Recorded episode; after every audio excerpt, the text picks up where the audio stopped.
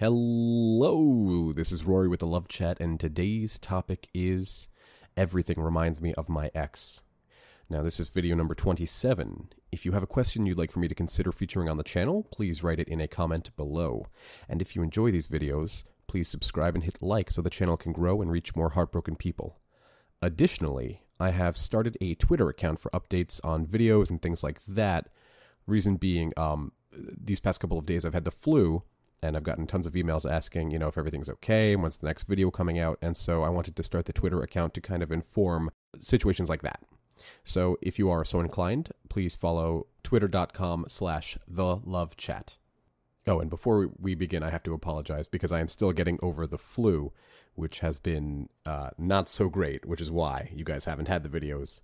Um, so I'm going to be a little nasal today. I apologize for those of you who are listening to this and have to suffer through my nasal voice. Now then, everything reminds me of my ex. This is such a relatable topic, and I think we all go through this one. This is really something that, as we get through a breakup, is probably one of the most daunting things because it serves as a constant reminder that no matter where we look, there's always going to be something that reminds us of our ex. And so, what can we do about this? Because I have heard from different people in different situations wherein basically, you know, uh, a certain street name will remind them of their ex because that's the street that their ex usually takes to get to their house, or a certain food because that one time 14 months ago, my ex and I went and got that food, and now that reminds me of my ex. So basically, it's a situation where you just can't win, right? Your brain is doing this for a very specific reason, and that is because your ex chose to sever the connection that you had with them. And what half of these symptoms of a breakup that you go through are all based around getting that connection back. I mean, science proves that it activates the same part of your brain, uh, wherein if you were addicted to drugs and you're going through withdrawal, it's pretty much the same thing. And the next part of that is you and your ex are not in contact, or if you are, you are still craving the connection that you had. You, you realize that the contact that you have is not the contact that you had. And so what you what is your brain doing? It's trying to grab hold of any connection to your ex that it can, be it through people, music, food, places, it doesn't really matter. Your brain looks for where can I grab hold of my ex and feel that I am connected to this person. Okay? And if you don't believe me, well, then think about this. You suddenly notice that there are way more love songs on the radio than you had previously realized. Well, what's happening there?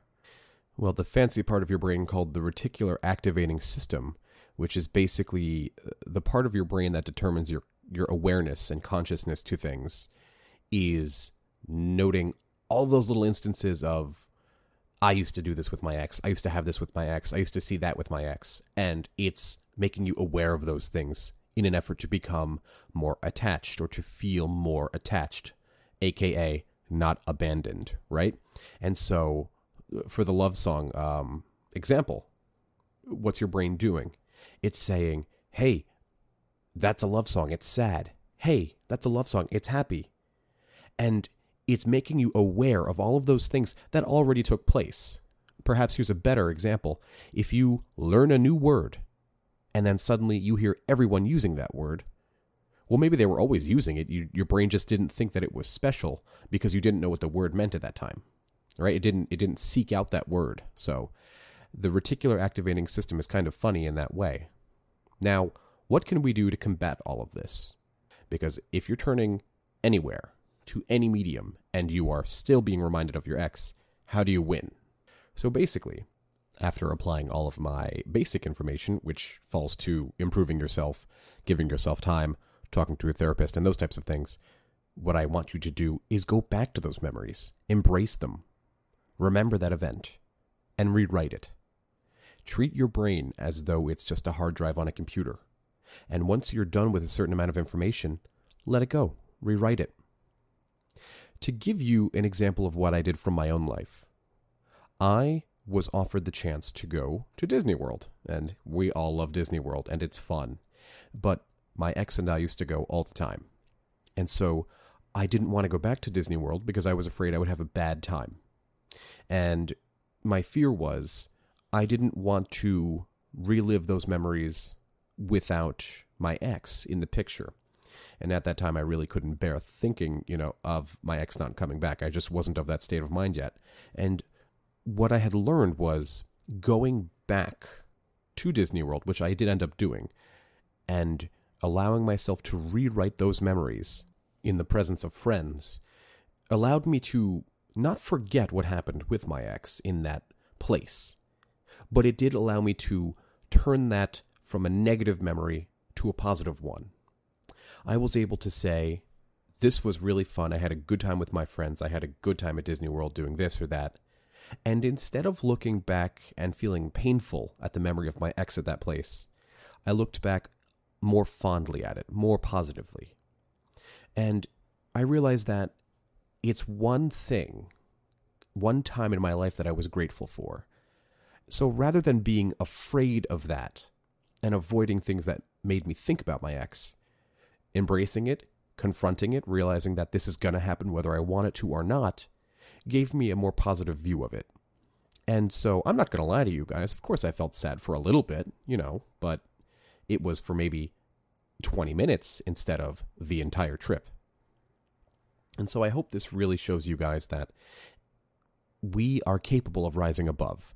And it's important to remember that your brain needs these challenges to grow. I mean, if we don't improve ourselves during a breakup, what's the other option? Dwindling, becoming less. And if a breakup does anything, it's supposed to motivate us to do more, to become more, to date up. We can never go below the line that we've set with our ex. Okay?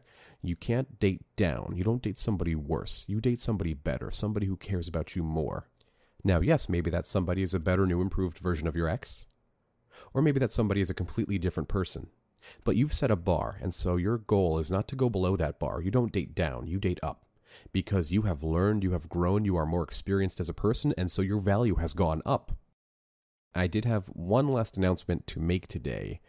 Uh, alongside the Twitter account, there will also be a website coming very shortly. And so I encourage you guys to look towards that because, in addition to the YouTube videos, we're also going to be offering some articles that you can read. And so stay tuned for that. And remember to follow the YouTube channel at twitter.com slash the love chat. That's all I had for today. If you found my video helpful, I'd be very grateful if you'd subscribe and hit like. Additionally, leave a comment below and tell me what topics you'd like covered in the future. Also, if you'd like to do a Skype coaching or email coaching, definitely be sure to email me at thelovechat at gmail.com. Until next time.